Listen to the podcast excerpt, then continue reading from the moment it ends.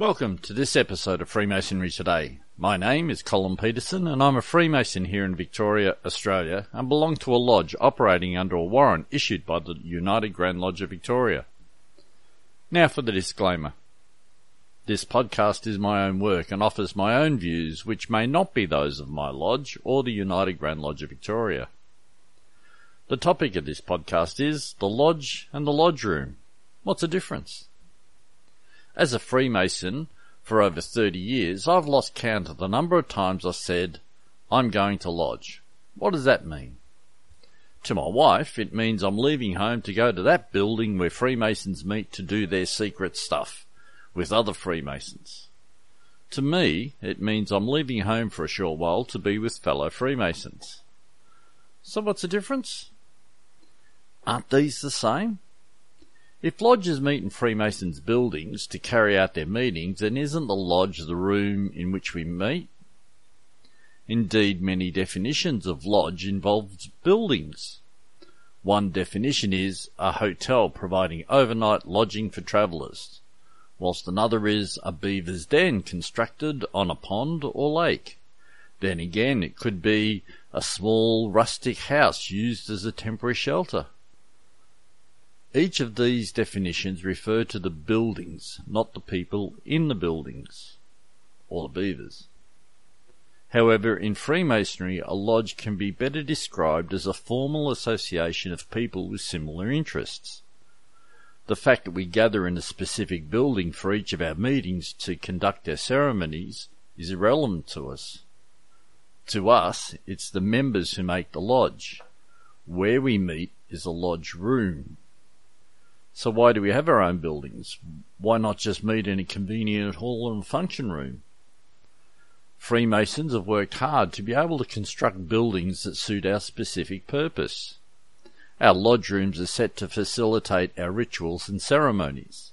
They offer a level of security away from prying eyes where we can meet with a level of comfort in the knowledge that those around us have earned the right to be there. That's not to say this is the case for all of our meetings. Here in Victoria, there is at least one lodge that does meet in a hall. Before each meeting, they cart all the necessary items into the hall, set it up, conduct their meetings, and then, at the end, deconstruct the meeting, resetting the hall to its original state. And I'm sure the members of that lodge still say to their partners, I'm going to lodge. To us, the lodge is the meeting of members, and by members I mean the members of Freemasonry. I am a member of Freemasonry, and that's a, an important thing to remember. I am also a direct member of a number of lodges. I also attend meetings of which I'm not a direct member. I'm a visitor. However, as a member of Freemasonry, I'm welcomed into each meeting and form part of that lodge. Technically, we could hold our meetings anywhere and still be a lodge. However, we do have our official meeting places, our lodge rooms. To complicate the definition a bit more, as I stated earlier, I'm a direct member of a number of lodges. Each lodge has a specific name and number.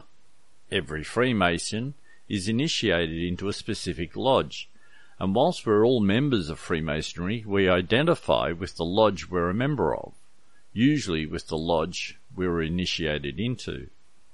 Further, each lodge has a specific meeting place and meets at a specific regular time, say the second Wednesday of the month. So whilst a lodge can be defined as a meeting of members of Freemasonry, each member belongs to a specific group or lodge that meets at a regular time at a regular place. So what's the difference between a lodge and a lodge room? For Freemasons, the lodge is an official meeting of members of Freemasonry to conduct their business, and the lodge room is where we meet. It's that simple. Thank you for listening, and I hope this has provided some light into the mysteries of Freemasonry today.